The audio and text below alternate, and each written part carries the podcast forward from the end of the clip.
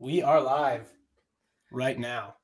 Hey, Modern Commerce, welcome back again. You're here with Casey and John. As always, we've got a special a special guest today. Uh, we'll get to that in just a minute because first, John has a read from our sponsors. John, absolutely. So, Casey Q4 is almost here. I'm sure you're making lots of ads. Casey's a creative strategist, as you guys may know.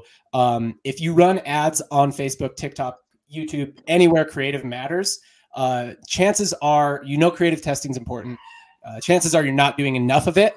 Um, the main reason people aren't doing enough of it is because it's hard to come up with new ideas to test, and making new ads all the time is a grind. Our sponsor today is Pencil. Pencil solves all that. The AI analyzes your ad account. It determines which ads and elements are currently working for you, which ones aren't working for you.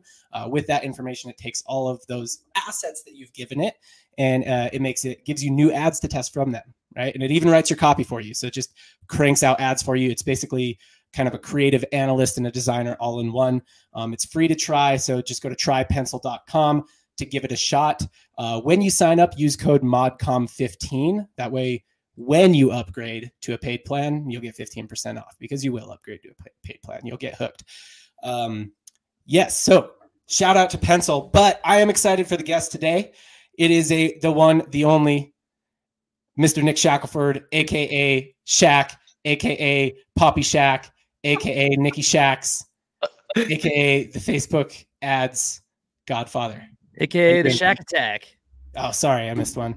Yeah, there's honestly, and first off, shout out to Pencil Chase. He's a good dude, really, really good dude. He's been really kind to us. Um, so I, I want to say like gratitude, gratefulness for all that guy that he does, and he just really good vibes. If you haven't had a chat with him, he's he's a great dude on the Twitters. So definitely shout that out. But I am grateful for for John and Casey this one. Dude, this one has been something that I've been going back and forth on for quite a while, and it's something that I'm going to spend more and more time thinking about and going over. I've done a lot, a lot, a lot of thought works on this stuff, and I actually have some slides to share that can guide us because we all know John gets a little bit wordy at times, and look, it's a it's a very Batman and Robin approach to this, meaning like some of us are going to lead, some of us have superpowers, some of us are just really rich.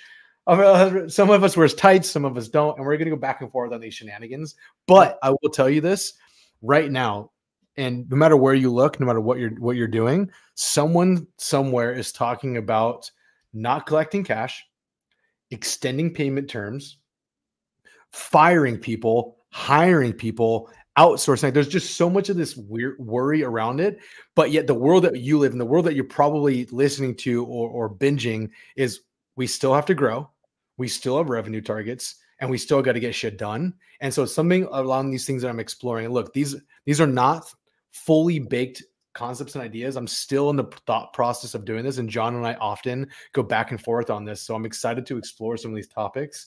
But the core of what today is is going to be what does the team look like in a potential recession or recession proofing the marketing team? And we're speaking from a perspective of an agency that works with at any given time over 100 brands, whether it's social, search, content, SMS, email, like you name it, we're doing something in this space. And we have a lot of point of contacts. And where specific, even more specifically underneath that folder, John and I spend a lot of time on the conversation parts. John, um, I don't know off the top of my head, I have to check the calendar, but any given week, how many brands are you talking to? On a on a on a is does it make sense for us to be together basis? Like right like not not brands that currently work work with us. Yes. On any given week i'm talking to like i would say five to ten brands um minimum you know like some weeks heavier than that but i'm average it out and say five to ten somewhere in there. Um like new e-commerce brands. So like when you think about that there's just like a lot of looks over several several weeks. Like that's a lot of looks at different kinds of e-commerce businesses in like different situations, right? Yeah. So so yeah, and and it all it, it all comes down to this idea of like, you know, one of the most common questions, honestly, it's like, who do I hire internally? You know, should I hire you guys or should I just hire somebody internally to do it? Like, what do you guys provide? And like, who do I need on my team? And all of this, right? And and that like it's a confusion for especially founders, um, right? Like who you know who who do I hire? So so let's talk there and uh, and and I actually want to start there and say to you Nick like I want this is the question I want to ask you who are the key hires to make uh, either internally or a partner, like a, a, an agency or vendor partner for specifically for marketing um, in early stages of an e-commerce. So let's say, I mean, should we cover pre-revenue? Do you want to cover pre-revenue here, or do you want to start at like you know one million a year in revenue, or where do you want to start? I think it's safe to say pre-revenue because they're still in the planning phase. So even if they're not revenue based, it's not something that they're going to be able to get away from, yeah. right? So yeah. I want to I want to bring I definitely want to think about that. And there's two we look at it in two different core areas, which is like the simplest way. It's generation and preservation. And so I like to call it a dance. It is a dance. It's like, are you generating? Are you preserving? You still have to spend to do both. Like just because you have a bunch of customers, you still pay Klaviyo and you still have to have the list. You might have to pay to, you might only pay to hit some of the list, but you're still suppressing or keeping some of the list. In the initial structure, if I go back and forth of the generation phase, specifically, this is what I'm thinking of in any of this world, uh, John, I'll, I'll, I'll throw this mic back to you in a second. The generation phase has some of these areas, whether you're pre revenue, generally speaking, and I will call this out. This is to those that are already generating revenue. If you're pre revenue, you're probably not thinking about building an affiliate marketing team. Although I do think that's a smart idea. You know, you come from that background a little bit more than myself but I don't jump to affiliate marketing right away unless I already have the offer nailed in, if I already have the page nailed in, if I already have, if I already know what I'm doing and have some baseline metrics. There's no network you're going to that's going to accept a brand new offer that has not even been tested at all. So I will, I will, I will say that one. But you will need some sort of media buyer, whether that's you or that's someone that you're having to hire, an affiliate marketer that's as again, if something's already been generated, if something's already working, a copywriter and a creator Copywriter is different than a creator in my in my interpretation of this because a copywriter is probably writing some sort of the ads, some of the ads, some of the emails, some of the SMS, and some of the page copy. The creator, I I this might be a little bit more controversial than some other some other want to say.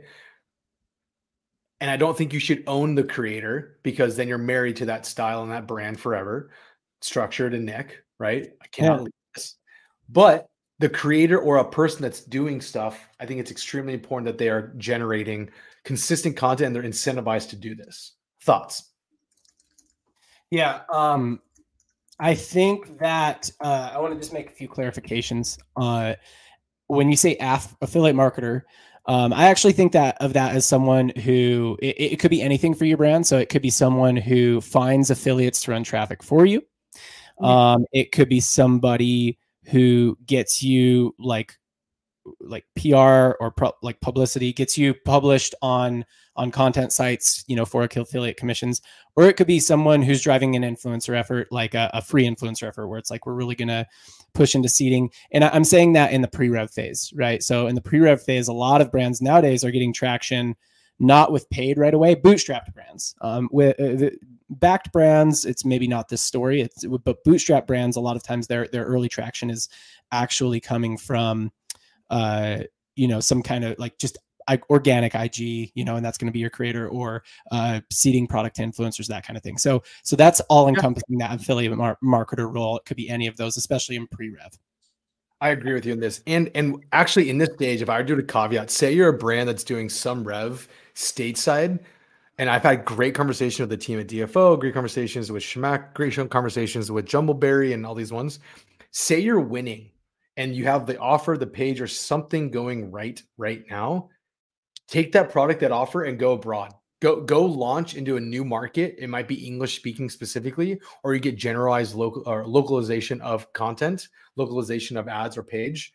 Take what you have tell them it's working give them the payout that they need it was generally around like 30 40 bucks send it into a new market. That that's something i do fully rec if you if you're winning right now and you want to generate money doing the lowest barrier entry john what is it like? You have the metric of is it easy? What what is yeah, yeah, impact, confidence, and ease. So, so how impactful is some it, like a, a marketing initiative, anything, right? A new traffic channel, whatever. How impactful could it be? Um, how confident are you that the p- impact will be positive and how easy is it to implement so i mean what you're saying is like getting on getting affiliates to run traffic for you at a cpa deal if you can afford a 30 40 50 dollar cpa for most products um, the the impact might not be here. Like maybe uh, not a ton of affiliates will run it, um, but the the confidence is 100% right it's like a 10 out of 10 because you're not sacrificing anything right like you're just only paying on on uh, sales and the ease of implementation is is not that difficult on the right affiliate networks uh, we have a brand that you know one of their offers like 10 20% of their revenue just comes from cpa payout affiliates. Yep. it's the best cpas right? They can't scale it because it's all people sending email. It's all like you know affiliates sent with big email lists or whatever. Um but that you know it's, it balances. It's super nice supplemental you know conversions. And then and then we get into preservation which is more of like the retention area the elements of like cool they're already in the brand. What do we need to make sure that they stay with us or that they're falling in love with us overall you need that email marketer, an SMS marketer, which early on, I would say pre-rev, under five mil, even under a mil, this could potentially be the same person. Like I don't think you need to be super segmented, and especially if you're leveraging Klaviyo, which look, I, I love Klaviyo, they're great people, but those rates are not always amazing. I will say this. Um, but if you have the ability to have a, a, dedicated email person and SMS, I think it's excessive at the start. It can be the same person. Just make sure the messages are congruent. It actually probably should be. Copywriter, you already have a little bit of an overlap. They should be dynamic enough to write acquisition and preservation because it's not as aggressive or it's not needing to be salesy as much. You probably will find the revenue preservation copywriter before the generator, just kind of what it is. And then overall designer, which is not a creator the designer at this point, yes, they could be used to edit some some gifties or graphics or what have you on the acquisition side, but this is primarily for the email side of things. Yeah, and this is where I'm gonna. What's a nice way to say argue? I argue with you all the time. Yeah, this is just normal. I'm, going to. You're going to be here. Where I'm going to have a normal John and Nick discussion with you. Like before, I was agreeing with you, and that was probably super weird. And I don't want you know. I don't want you feeling comfortable on the podcast. So I'll, I'll start arguing with you so you're more comfortable. Um, I think that all of those at, at certain rev levels, uh, most likely, like they can be the same person. Now, maybe that person who can, you know, email, SMS, copywriting, design, do all of that, they might be a little harder to find. But yes. honestly, I, if you can, if you can, that is uh, great at that pre-rev, one million, maybe five million dollar phase because you're going to be so much more nimble, you know, with that person. Um, and then, so, and I say that because Casey used to be that person at, at EGM when we would take on email. He was just like one man show. He would do all of it, right? Um, and, or or one team, right? So at pre-rev, unless you're backed, you're probably not going to be hiring a team like like a structured. Uh, but at you know five million, one million, it makes a lot of sense um, because yeah, like all of that, making the processes to make sure like the the messaging is congruent across channels and um, everything like it's just taken care of for you when you when you hire one team. Um, and a lot of times, like especially, and then if you're at the stage where you're hiring all four of those people, that's where you look at a team, right? Like that's one of the biggest things I would say about st- structured. I, this isn't like a structured pitch, but one of the biggest things I would say about a good email marketing agency is that a lot of times if you look at the team members and the allocation of resources that you get versus what you could hire in house, like it's actually a cost benefit to just hire a team, hire a vendor to do this. I totally agree with you. And there's one more element that I think I'll showcase on it that kind of gets played across all of it. So on the slide side, let's throw that up when we get a chance. It's it's kind of the team that kind of sits across everybody. And personally, again, this this is the team that we'll go into. I'll break it down like a little bit more of the revenue states because I, I, do want to have this to be a, a good discussion. The analyst, I think this is extremely important, especially if you are not the person to dig into the tools, whether it's a triple whale, whether it's uh, a Northbeam, whether it's going to be Hyros, whatever the whatever you're looking, whether it's just GA, whether it's just Facebook dashboard, somebody outside of the media buyer that's getting a second opinion, that's looking at the modeling, depending on how your conversion cycle is going to be, an editor overall. I think this is something that some brand I've been getting more and more recommendation. We talked about this yesterday a little bit, or actually no, the tweet today, which was we love email. I've talked to many, many brands, and a lot of their email leads are not in in house. Um, I think it's difficult for people to find a quality, quality email marketer that's not getting paid tons and tons of cash to go work on a solo brand. When you get big enough, this happens to our team all the time. Our email designers or email leads, email strategists get poached left and right because they're like, look, I'm burnt out. I want to go work with one brand. It's tough to find those often. If you find yeah. one, keep them pay them what they want, incentivize them with a percentage of revenue or the growth of the list, whatever it is going to be. But it's really difficult to find an internal uh, email marketer. I'll, I'll just get that. editor and admin. Editor is important for all the things that we talked about why a creator and designer is important you need somebody that's giving most likely your creative lead or the at the time at the early stages the founders making a lot of the branded decisions. You want someone that understands the platforms that is editing and such. And then admin it's another fancy way of communication uh, officer. This person still needs to think about the campaigns still needs to think about who's getting what at what time and when do things go live. And sometimes this is the this is an area like on our team dude if it wasn't for Kara, Karen, or Ruthie or or Andrew early early on, we'd be in a very world of hurt for a lot of the stuff that we're trying to get done because the lack of communication, no matter how good you are, no matter how beautiful it's going to be, if it gets there at the wrong time and it doesn't get there quick enough, it's all for it's, it's all a complete loss. And lastly, and I was super reluctant to include this, but having a developer and I, am still I can still be convinced on this is not necessary, especially on as a full time. But I do think you can find an outsourced team on a on a on a per project basis that you trust and that they're your go to. We have, we have plenty of these ones. They're not full time with us by any means, but we know when we need something, we go get them. Uh, yeah, on the developer point, I do think you can get a long way without one. Agreed. You will, you will hit a point in growth and I'm not going to say a number, but you'll hit a point in growth where it typically it's just a, a, point where you're running a lot of traffic and a lot, a lot of conversions. the reason I don't want to say a number is because, you know, that could be 10, 20 million, 50 million dollars if you're selling a 500 or a thousand dollar product, or it could be $1 million if you sell a $10 product. Um, but there will be a point where you're running just a lot of traffic, a lot of conversions are coming through and ultimately the the cost to have a freelance developer have a developer help you even if you're on a, a platform like shopify uh, with site speed or with you know uh, customized landing page something like that will be worth it right? Because a small improvement in conversions will make a huge impact for you. Uh, but you could get a you could get a long way with that one. And I would say it's kind of like one of those things that it's like it's when you're in optimization slash scaling phase. You know what I mean? Um, don't if you're like you know if you're pre-revenue right now and you just looked at Nick's slide and this is where I want to transition to. You're pre-revenue right now and you're looking at Shaq's slide and you're like, okay, so I need to go, you know, I just got around to funding and I need to go uh, hire 12 people or yeah, I need to go hire 12 people for my marketing team I, I actually don't think you go need, need, to go hire 12 people. Like I think there's a lot of those ones there. The first one is like, yeah, don't don't hire a developer yet, you know, um, unless you unless you're selling tech. But if you're selling e-commerce, yeah, don't hire a, a developer yet. So that's how I want to. That's how I want to actually transition. Actually, I'll let you respond to that, and then that's what I want to transition to is like, can you give me an example of like what this looks like, what this org structure looks like between internal hires and uh, and Uh, vendors, external vendors for some brands that we either work with or that you know?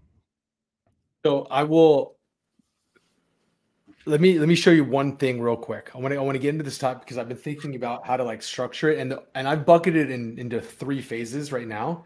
0 to 5 million, 5 to 10 and then 10 to 15.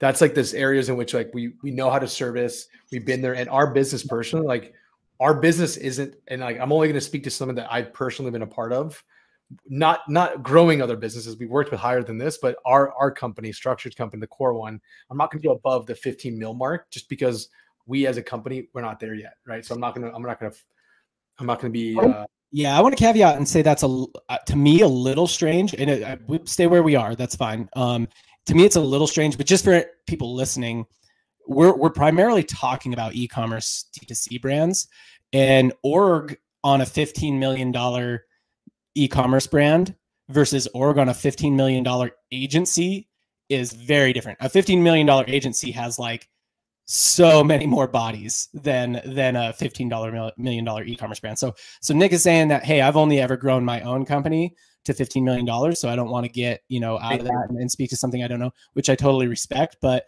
we are speaking to eco so so we're going to kind of keep it at we're mostly speaking to e-commerce brands here but uh yeah we're going to keep it to kind of that 15 maybe 20 million zone and not really speak to what happens at 40 or 50 million even though we have seen that um just well, because that's where you want to stay and I, I respect it i respect even, it. even even on that like yes i could go there and talk through it but i i still think all all and I'll, I'll take a book out of uh, I'll take a page out of the book of Colin McGuire, which is like nowadays, what, August 25th, like it's commerce, baby, commerce, right? Like commerce is like I, I inside joke. I apologize for dropping it here.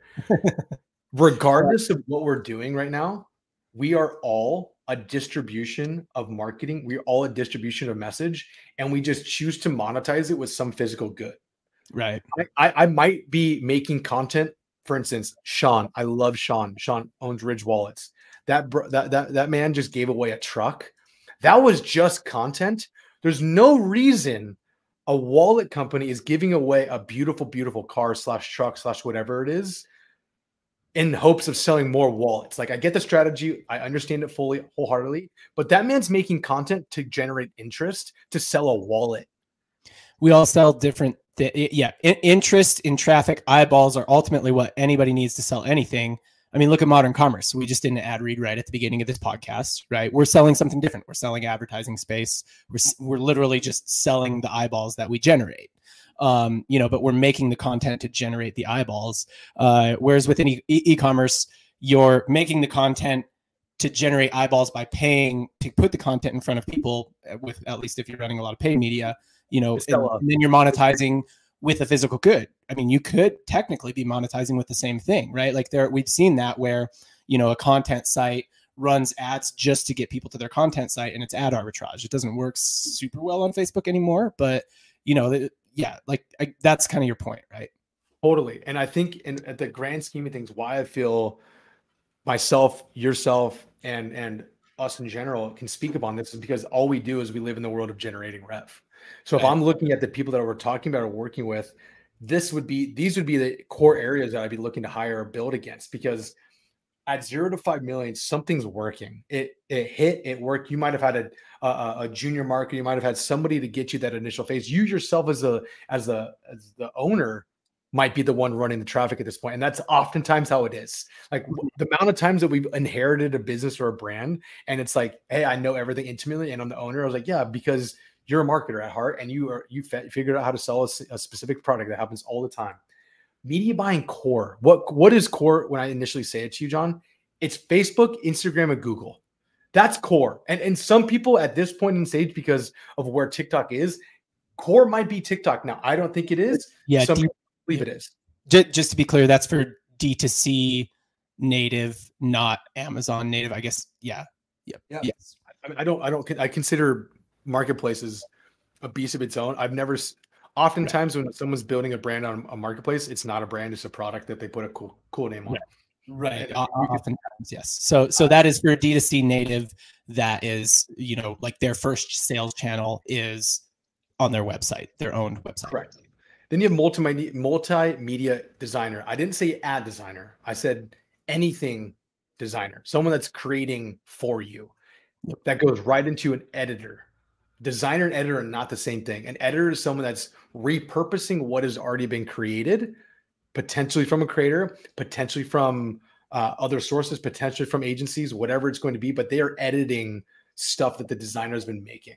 Oftentimes, this is the same person. I don't believe it should be, especially at this phase of where you're at. Email, SMS, Zach. I don't say specifically what level these people need to be at. I do believe they need to be more on the mid tier to senior if you can find them. Mm-hmm. Good luck finding them. If you can't, this is something, especially if things start working and you figure out acquisition.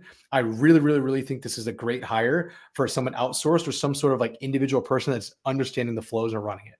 Yeah.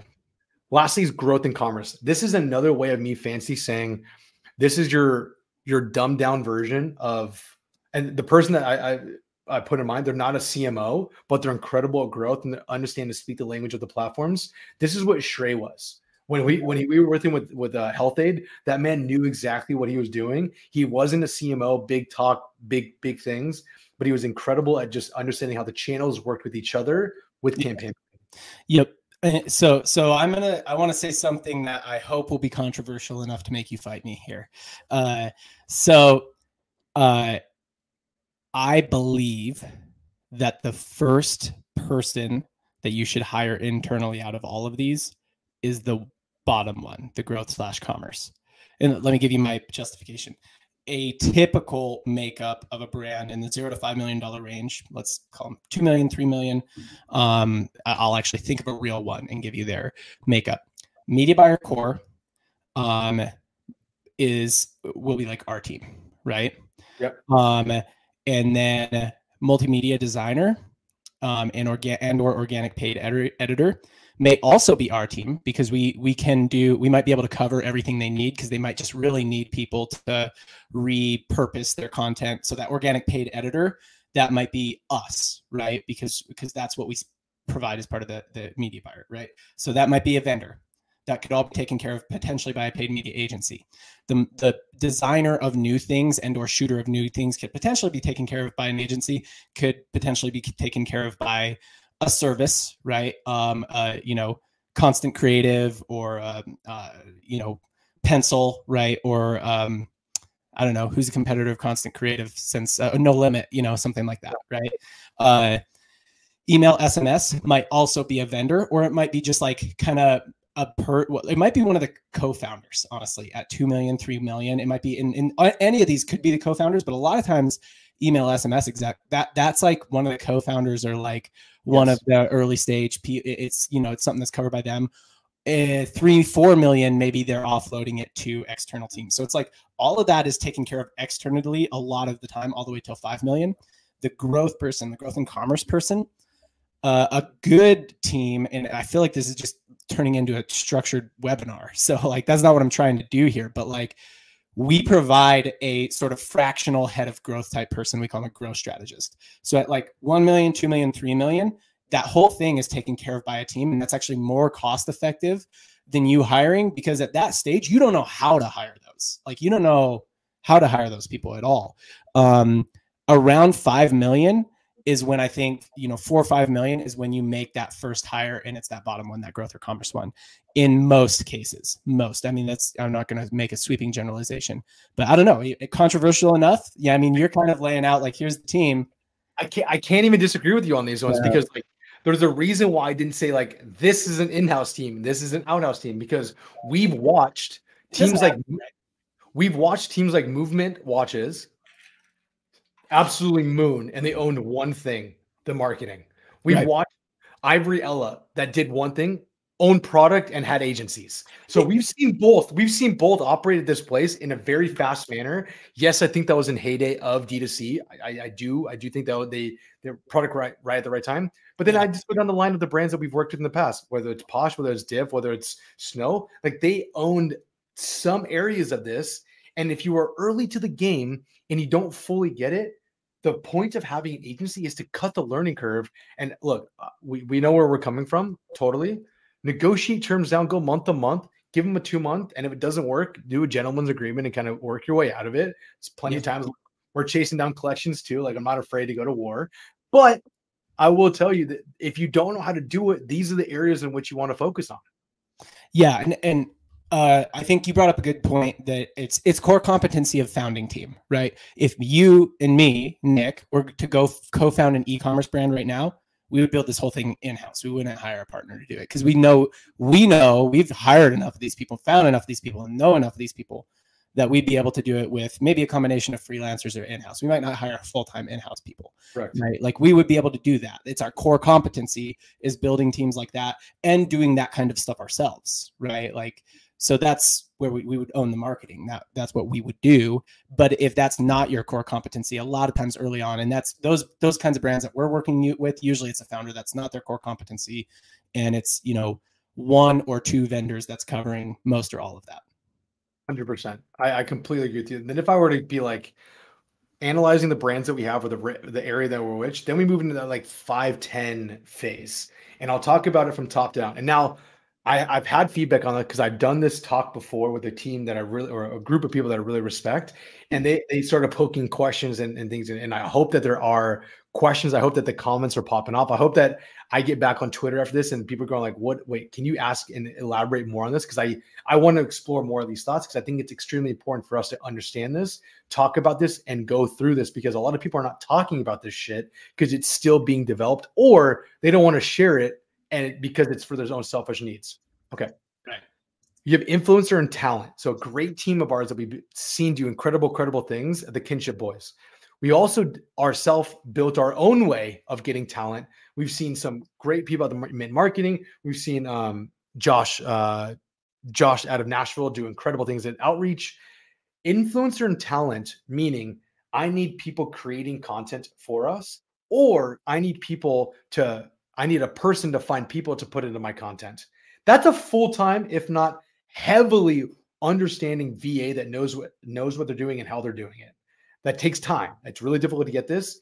You can find it. There are agencies that specialize this. Can you own that at this stage because you're needing more content because you're shooting more things and you probably have more than one product working.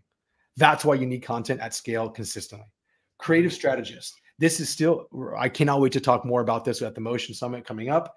This is a term that I, am not going to say we coined, but we definitely were early to the game on this. No, everybody's saying it now, and I'm like, I feel like I, I feel like I said it to you. You put, you must have tweeted it, and now everybody's hiring them. I would love to claim that I have that much reach, but it's definitely something that we've. It, it's feel it felt like we've been on this for quite a while. I will say this, yeah. but the creative, the role of like, I know traffic and conversion, and I also know what needs to be shot and executed.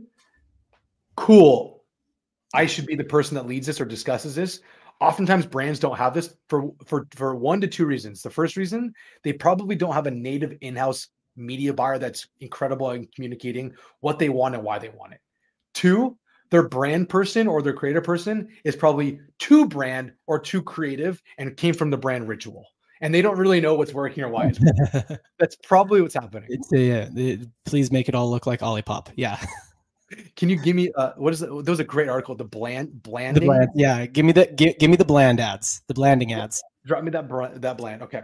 then you have analytics and data. This this role, this is something that when we when we acquired Agexa, I was super stoked on this one because they had a person, multiple people that like were so good at what they needed to get, or like, hey, I need I need these things to paint the story of what's happening, or at least show why why the things that we said were going to happen cannot be possible. This is, dude, this was before we understood how well triple worked or ultimate or all these other analytical tools. Now you can get away with someone that's just focused on this and there's time spent in it rather than the person spending their time on the media buying, but spending the time on the analy- analyzing of the product selling, sell through rates, metrics, etc. What's happening on the site. This is important. At this stage, everybody has to have it with the tools available. Community manager. Why I bring this up is because and I actually think this could come sooner, depending on how you, how your company or type of org is built into this. And I know following the Avi boys for quite a while, following Posh for quite a while, their community drove so much iteration. And there's an early, early team doing this right now, which is a cookie company that I love and respect, Raise. These guys are are building, are building, building, building from the community. But this person has to understand a little bit of conversion, a little bit of uh, communication, a little bit of copywriting, a little bit of like steering the narrative of what's happening. And they probably need to be adept with what's happening in customer service and that feedback of product. So this role is not just like I post on Twitter or I post on TikTok or however, like this is a very quality important role. Then we get a copywriter. I now, John, I can go. I could have put this at zero to five. I could have put this at 10 to 15. Why I put this at this moment is because I still stand behind this is the time where things are starting to work. And when things are starting to work, especially at August 25th, 2022, 3:57 p.m. PST, things are difficult on platforms. And I st- and more than ever now, writing for conversion or convincing someone that their life is going to be better or not as shitty on a page or on an ad is going to take time, effort, planning. Avatar, right? What is what is the thing that you love to talk about that was such a great conversation? Is your ALO effect, the avatar, the angle, the asset, the landing page, and optimization. That's all driven from copy. Has to be right. Yeah. It's the offer, by the way. No, but okay. yeah, yeah, totally. Uh, yes, keep you're on such a roll. I can't believe I did that to you. But this is, and then I, at the top, if the, at the top where I put at the beginning is the, your PM, the, the, the comms manager, this person right. place, who's doing this inside the brand? Whose role, generally speaking, John, whose role is the one that's doing this? It's the marketing manager. Yeah, it's it's like the growth strategist. Why? Right? That, that shouldn't it's be doing. like it's like your head of growth who ends up becoming this project manager because they oversee everything and they touch everything and they set the KPIs. So they're the ones who can communicate. But like but like you know uh one of the things early on that happened at structured that i think was like a big unlock for us is we hired this right? And and we hired someone who is vastly overqualified. She's like incredible. She's honestly one of our best employees and she's a yale grad. Uh, but she just she wanted to leave her current opportunity. So we hired her as a project manager because she was like yeah i'll do i'll do whatever. I'll do it. Like things like uh, managing your own calendar and like scheduling coordinating calls with three people and do, like that's the kind of thing that your head of growth should not be doing right? Like that's low leverage. time, zone. time zones alone. Right that's low leverage. That's a project manager task right? So that's yeah i mean that that actually just frees up people to look at stuff. But um i did i want to i want to i want to reiterate this. Low low impact but incredibly important. Yeah, uh, necessary. I would call it necessary. It has to happen, right? Um, low low leverage is what I said. So so right. not the high leverage activity for them. Being on the call, that's the high leverage activity for them. Going back and forth on you know an email chain with four people to coordinate the call, not the high leverage activity. Uh, no, um, amount, this, and this is the funny thing about this: the amount of times, and this is I've I've experienced this so aggressively in the amount and like this short span of period it's it's August, and this is funny because this kind of happens all the time, but I just forget to take like I forget to remember the moment. We're right now in August. If you're an agency or a marketer or a brand right now, I just want like I, I want to do a gut check for you. You're either shopping for another team or a new team. You're or you're either fielding conversations like, is this what we're rolling into Q4 with? Like, is uh, uh, is this is this what we're doing right now? This is, and I'm sitting going like talking to team, I'm like, dude, inbound is kind of wild and we're not doing much that's different. Well, we might be making more ads. We're having Mickey Shacks on the pod, so there's that. So I mean, when when you start when you start losing weight, people just start coming. Anyway, people start coming. But but it is it is a thing that I'm going like.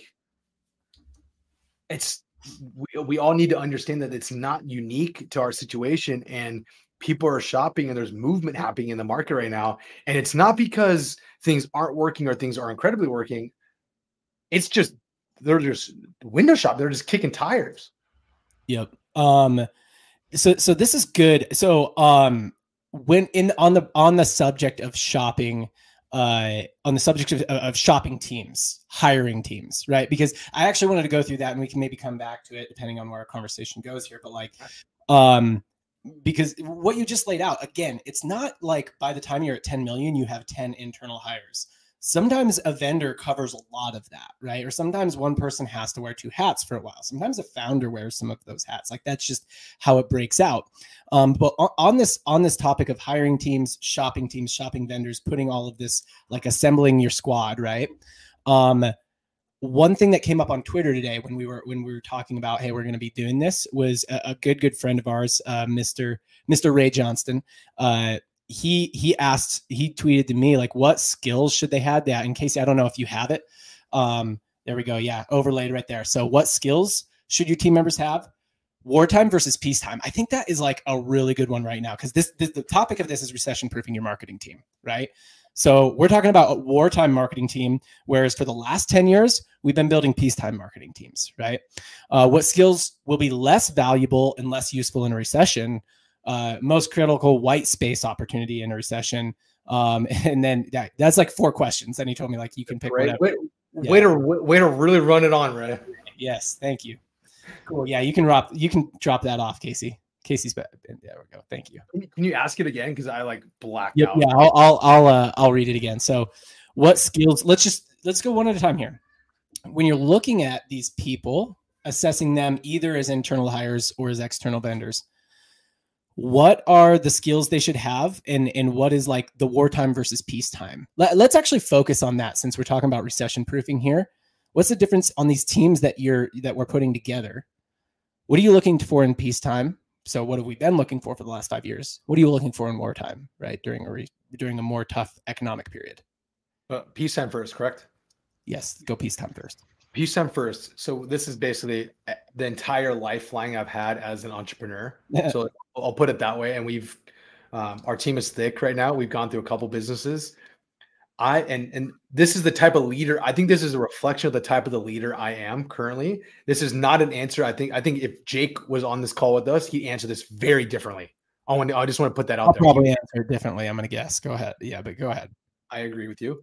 Um, I need someone that can understand styles of feedback and they need to be so lack of ego that they can adapt the way that they speak to the person that's hearing the message.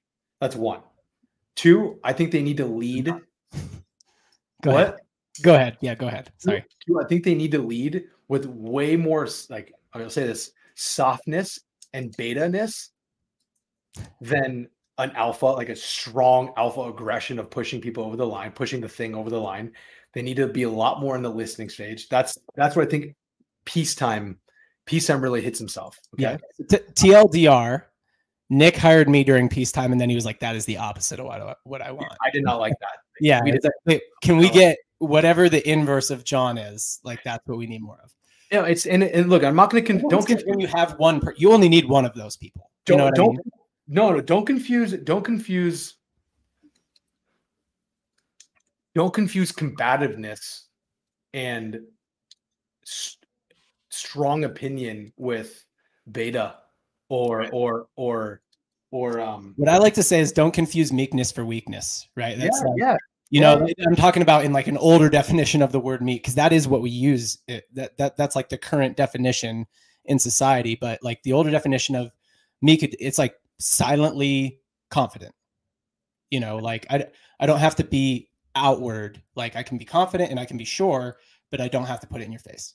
Correct. And uh, so sticking along the time sticking along the lines of a peacetime hires you don't have to hire somebody that has done it before been there done that. They can have uh, they've they can have skill sets that would allow them to be great but they don't necessarily have to be the one that had that have done it before. They have to be open for change and open for for feedback. Uh, and i think that's honestly it dude. I'll, I'll say that. Do you have one you want to speak on this one? That's a big one right? So so i think we've gotten away with a lot of hires Oh, yeah. peacetime. Not maybe not a lot right? I think we've gotten away with plenty of hires in peacetime who haven't done it before or have minimal experience doing it or came from an organization where they didn't really have to be that good at doing it Yep. but they like knew how to push the buttons and they have a good like they have the good like this i don't want to call them soft skills but the the communicational uh, eq skills um, social iq skills skills that you were talking about like they're good at that and like they don't necessarily have to have as good of like run traffic and get conversion skills and that can kind of like be taught and it's easier to hit it in peacetime This is absolutely, and I'll, I'll even go specific on media buyers. The media buyers that take it personally when things don't work right, when things are when when their when their ROAS is their worth, you're like, dude, you haven't like you haven't done this. Like, how long you been doing this? Like th- th- that that that to me is something where people need to realize that you are not like that. Go through some times where you don't win a lot, and you still have to collect a paycheck, and you still have to feel like you're worthy of that paycheck. That's a different time.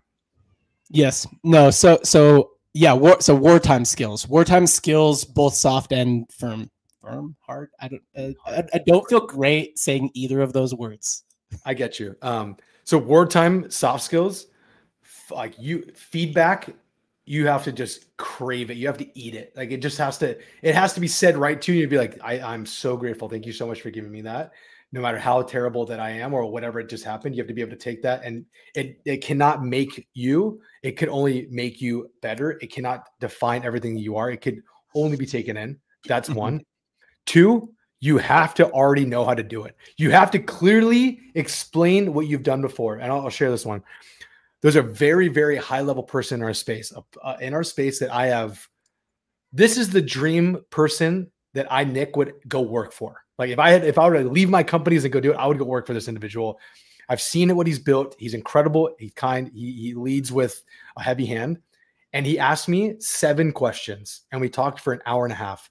And he's like, I just wanted to know that you'd actually done it before. So he knew the questions to ask, start to finish to end. That is the type of thing that I think is incredible. The person in the wartime that you want is the one that's actually already done it before and understands that a lot of this right now, especially what we're talking about, is sustaining and growing during a time of war. They need to know and keep an eye toward generating revenue. And not it must make us money or it must save us money. That is something that has to happen. yeah i'm gonna add a couple of things Please. wartime soft skills and this is actually I'm going to reiterate just something you said and and use the sports analogy because it's mod common. I have to. You have to have a shooter's mindset, right? So shooter's mindset meaning I don't care how many shots I've missed. You know what I mean? Like you don't even remember the misses. Um, like that, like in in and you have to. So I'm going to actually go out on a limb and say I do not think that Nick Shackelford would be a good wartime employee. You're a good wartime leader, but I don't think you'd be a good wartime employee. I think you're a good peacetime employee because I think you have to have had losses, even if the losses were in peacetime. Like I've worked on projects that like just and you probably have right but like i've worked on projects that just they literally had no hope right and i was like all right let me just grind out as hard as i can you know and even in peacetime i'm not going to make this thing work i know it you know but i'm going to try as hard as I can and I'm not going to let it get to me. Um, and uh, so, so people like that, and I'm like sitting here being like, I'm a better wartime than you are. But like, literally, like you've had so many, you've actually had a very hard time understanding why we're not hitting home run after home run after home run. Oh, when you've stepped out, like you're like, why isn't it happening anymore? And I'm like, dude, it's not peacetime anymore right like it's just and like i kind of just already felt that or knew that because i'd had periods like that even in, in peacetime so like that's what i kind of think like i think that you're a good wartime leader because you're very understanding you're very open to feedback you trust your team and a lot of wartime leaders a lot of peacetime leaders are bad wartime leaders because they don't do that. Um but uh but as a, a, a, as a team member i think it's like uh you i think you would be like man why am i missing so many shots? You know? Dude, you're you're so correct, and I and and I didn't take any other way other than like you're absolutely right on this one because for one, I got very fortunate. I think I think my entire career of where we're at, bro, it's it's it's. I'm very grateful. I'm aware. I'm so I, I get it. I've won the entire way through. Like from the very first time I started running a fidget spinner, all the way until like I can tell you every single product, brand, person, thing that I've won mm-hmm. on that's led me to this point and teams have been on. I've been on a lot of winning teams. So I fully agree with this. I've also done enough to know who should be there, who shouldn't be there. And I 100% agree with you. I'd be a terrible wartime employee, but I sure as hell would know how to lead better than most of these other people in space because a lot of these a lot of these people haven't done it themselves at various various levels. Yep. I'm going to hit one more thing because this made me think of this wartime leadership. And I'm going to actually group both wartime leadership in with uh, like a head of growth type of person who is managing vendors and managing team members. A bad war, a poor wartime leader is going to be someone who, like you, is flabbergasted. Like, why, you know, why aren't we hitting last year's numbers? Why aren't you? Why, are, why is our year over year CAC up so much? All of this stuff, right? And is their first instinct, first instinct, number one instinct is to say, must be team must be a people problem, not a platform problem or not a product problem, right? Um, that's their first instinct. And a lot of peacetime, a lot of peacetime folks are like that because in peacetime, if you weren't having success, like, yeah, maybe you could have like a really bad product, but like, let's say you got to five or 10 million. If you weren't having success, it probably was the team, right?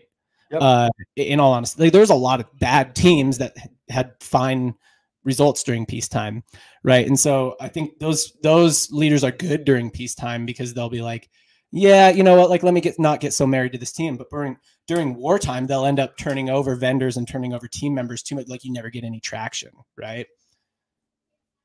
I agree with you. This is dude, this is great. I, I, think we can go on this all day. I know I have two more things I want to show. two more things I think is important for us to talk through. So this is the last one. So again, I, this is not you're not at the, the 10 to 15 stage. I need to have all 15 of these people pick and choose where these are the areas and the roles that I believe are important that need to be considered at these roles. You don't have to own or have these ones. I'm going to be very clear on that already because at this point you're looking at a four hundred thousand dollar uh, payroll. Yeah. Uh, at this point, at 10 to 15, I think it's important for us to start considering whether you're hiring consistently or having it in house a video and photographer full time. This is someone like you're cre- you're probably creating consistently. You already have a pipeline of creators kind of giving you content for you. And I think it's at this time you're planning campaigns across multiple channels and at and you're probably pushing into retail at some place. You're probably doing something along these lines to get more content that's needed. And do you really want to drop 3K, 5K, 10K every single time you're doing a production run? affiliate program manager. This is something that I, I, do think is important to bring at this time. Kind of back to what we talked about early on of someone driving revenue. You're probably looking at new channels. You're probably looking at new regions. You're probably looking to expand to another country or at least test the waters here. Someone that's running this program on finding sites for content, finding sites for potential people running your offer.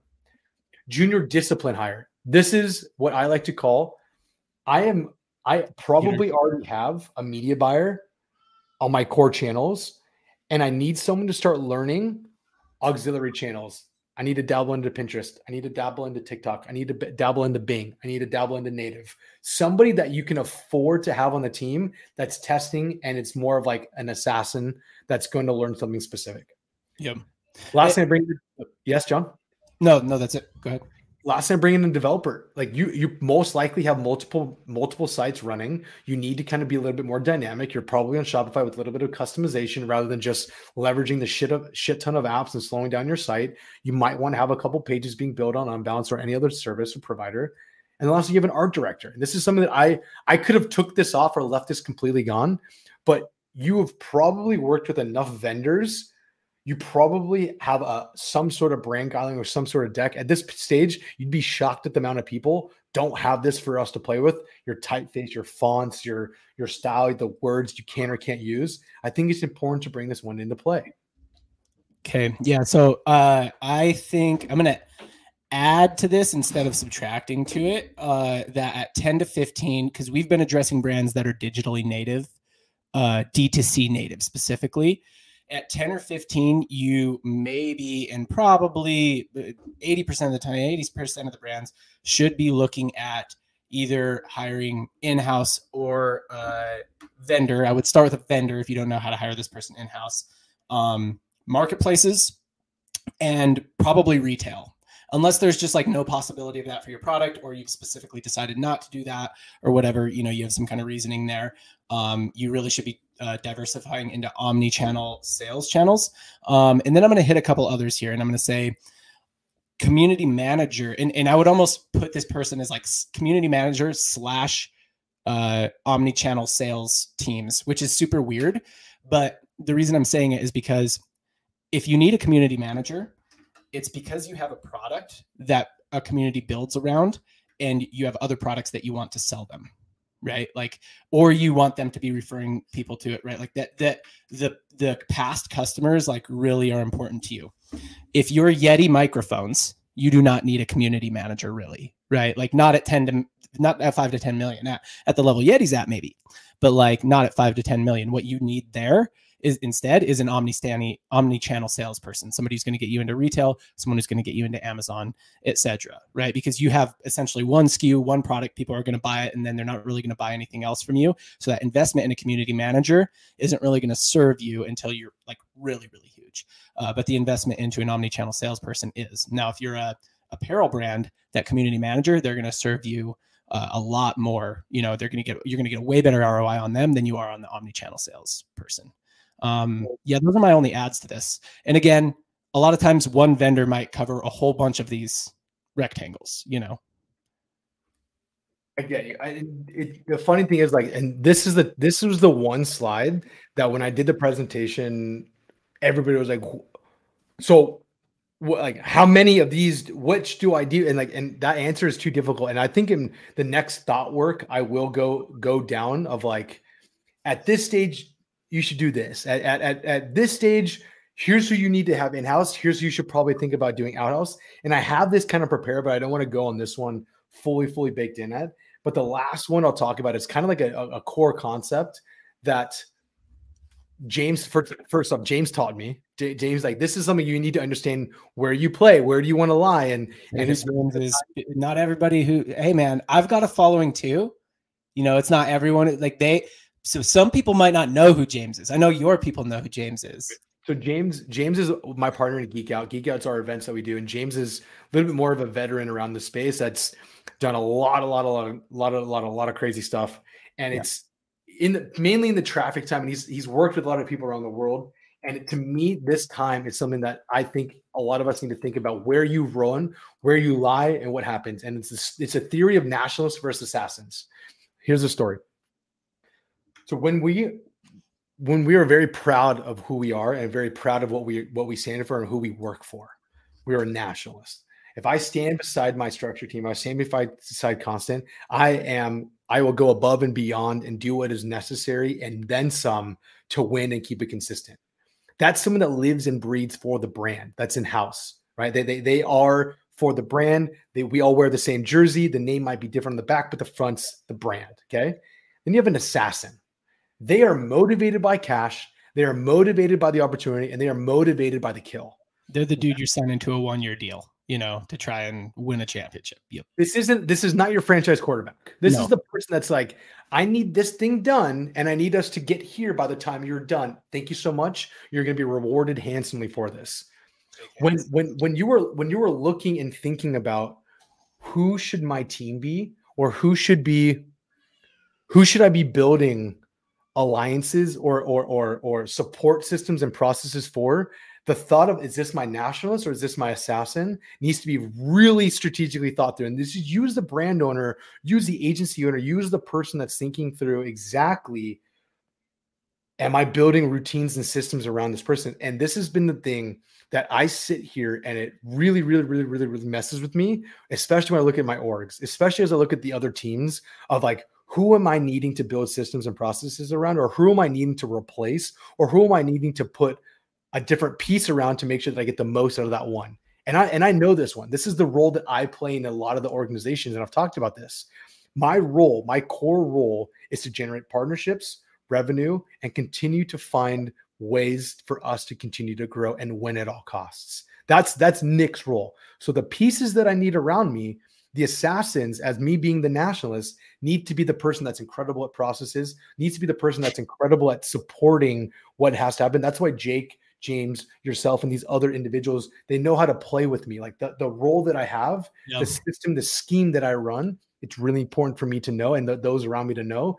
That's the best way we can get the most out of that man so that when it's time, we know what to do and we know the route that he's going to run because he'll get us there, but we just need to know how to do it. And you have to do the same exact thing with your people during this time right now because it's been fine, it's been fantastic but it's going to we're going to get tried. And if you look at your group and you look at your people the sooner you make the decision on is this person my nationalist? Is this team my nationalist? Or is this person my assassin? Or is this team my assassin?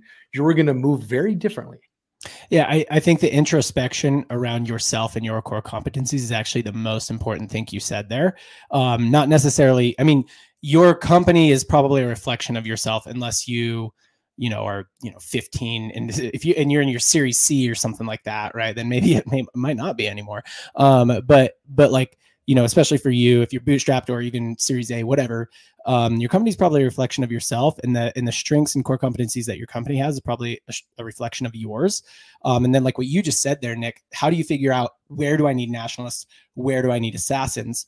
you don't do it by looking at the business you actually kind of do it by looking introspective at yourself so like you you need nationalists in positions where you need someone who actually just understands you like when you say something they go okay i think what you mean is right yes. like when you like and because because you're like a clear person like a lot of people probably don't know this you're like they probably think like oh nick he's he, like it's so clear when he teaches in the moment you are not right like you're in the moment clarity you don't have the right words for the thing you mean a lot right yep. so that's where you need nationalists is people who are like i'm delegating an outcome to this person and i need to know i need them to kind of like be able to know what i mean or over time they'll figure it out right? Like that's what they're thinking about. Where you need assassins is exactly what you said. If i just need you to build something right? Like physical like a process or something like that.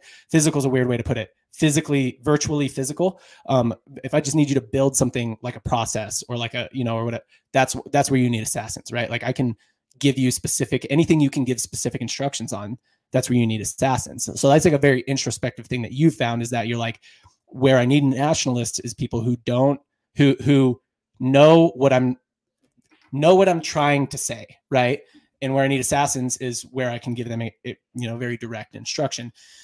Um, and I would say that is the the biggest tip that like I would say like as you're thinking about nationalists, where do I need nationalists there? Where do I need assassins? That's the first place to build around is yourself. Like, how are you removing yourself as the bottleneck in your business? so looking at your being very introspective and self honest with yourself about what your strengths and weaknesses are um, i think that's like probably the the way you figure that out you're absolutely correct. And I do there's and I know we're coming up on an hour right now, and I think this could go so much deeper. So the I, am gonna I'm gonna call it right now. I know we want to keep going, but we're gonna go part two because what we'll build next is who should be Nick. I'm at I'm at that one to five million range. Who's who's who do I need? Just I understand the roles I need to think through. Tell me what I need. Tell me what I need on the in-house. Tell me what I need on the out-house out. Uh, yes, the outhouse. Go with it. Confidence. I'm gonna eat it. I'm gonna eat it. Give me that shooter's confidence. Five to five to ten. What's in house? What's out house? Where am I going? Where's the porta potty? Who do I need outside of this bad boy? I need to stick out in the porta potty. And then on the 10 to 15, we'll go through that as well. So I, I'm, I'm grateful. This, I hope this hit home for a lot of people. I cannot wait to hear the discussion around this stuff. Yeah. Uh, John, Casey, thank you guys so much. Let's run this back. Absolutely. Parting shot. I will do the parting shot. I'll take it. Um, if I were to kind of TLDR this episode and say, hey, here's what you need to learn. First of all, I have one parting shot. Casey, I figured out a way for us to monetize this podcast. We'll have Nick on. And every time he name drops somebody that's a company he's invested in or that he owns, he has to pay us a sponsorship fee. So there we go. Us for like motion, geek out, like all. um, but but I mean, you only invest in own companies you truly believe in. So that's the caveat there. Um, I the the TLDR here is honestly like that. What what I would say is like identifying hats is important. People, vendors, founders, internal team members can wear multiple hats. It's okay to do. The problem is the problem with wearing multiple hats is most people don't do the job, the work of identifying which hat they're wearing when they're doing work. So they they don't do the job of identifying who would be the higher you know, who do I hire to take off some of this work? Right. Because they're like, I don't know, I do so much. How could I? I just need to hire another me. You hear that all the time, right? Could I just duplicate myself? It's because you're not you're not identifying the hat you're wearing. So that's essentially what you've done here. Is you're like, here, let me identify all the hats for you, so that you can see which ones you're wearing. You could hire a part-time person to do it, a freelancer to do it. You could hire uh, an agency or a, a vendor that could maybe take off a few of those hats right? And so that's the TLDR here is that as you're looking at this, it's not 15 hires, it's 15 hats, right? The, the hats could be worn by however many people, um, but that's that's kind of like up to you and how much bandwidth each person has and how much you're overloaded and and where the bottlenecks are. That'd be my TLDR here. Anything to add, Nick? Oh, honestly, because this this simplification of the roles that are needed or necessary based upon the amount of brands and the areas that we've been focused on for the past 10 plus years at this point, you have to identify first before you can address. And so I think the identification of that on stage one is mm-hmm. important so that when we get into stage two of like, okay, thank you for mm-hmm. identifying it for me. Now, what do I do? What, what? and why? What and why? What do I do? With where? What where and what do I do? Why do I do it? And where do I find it? It's something that I think is really important for people to go. And I will call you, I will clap back on you one of these things. On this podcast, the clarity in which I've spoken and the cleanliness of the words. Yeah, these are that's because you've had a chance to prepare. These were presentation. When you have a chance to prepare, you're very, very clear. And that's why most people very good. It's just when you're in the moment trying to like, you know, yeah, we've talked about this before. We got. Uh, thank you. Thank you absolutely, much. I think clarity is one of the, your best uh, your best things when you're teaching. So, um, Nicholas Shackelford, Nikki Shacks, Poppy Shack, Shack Attack. I don't know if I missed any of them. Uh, thank you for being on. Always a pleasure to have you. You definitely. We're gonna start. We're gonna make you like a like a like a honorary host here pretty soon. Um, once we've had you, you got to get five times, and then you get like the sixth time you're an honorary host. Then we give you a little pin you can put on your shirt. We have, we have a part two coming. We have to explain that. Let's do it. Cannot wait. Yes, we will have a part two coming.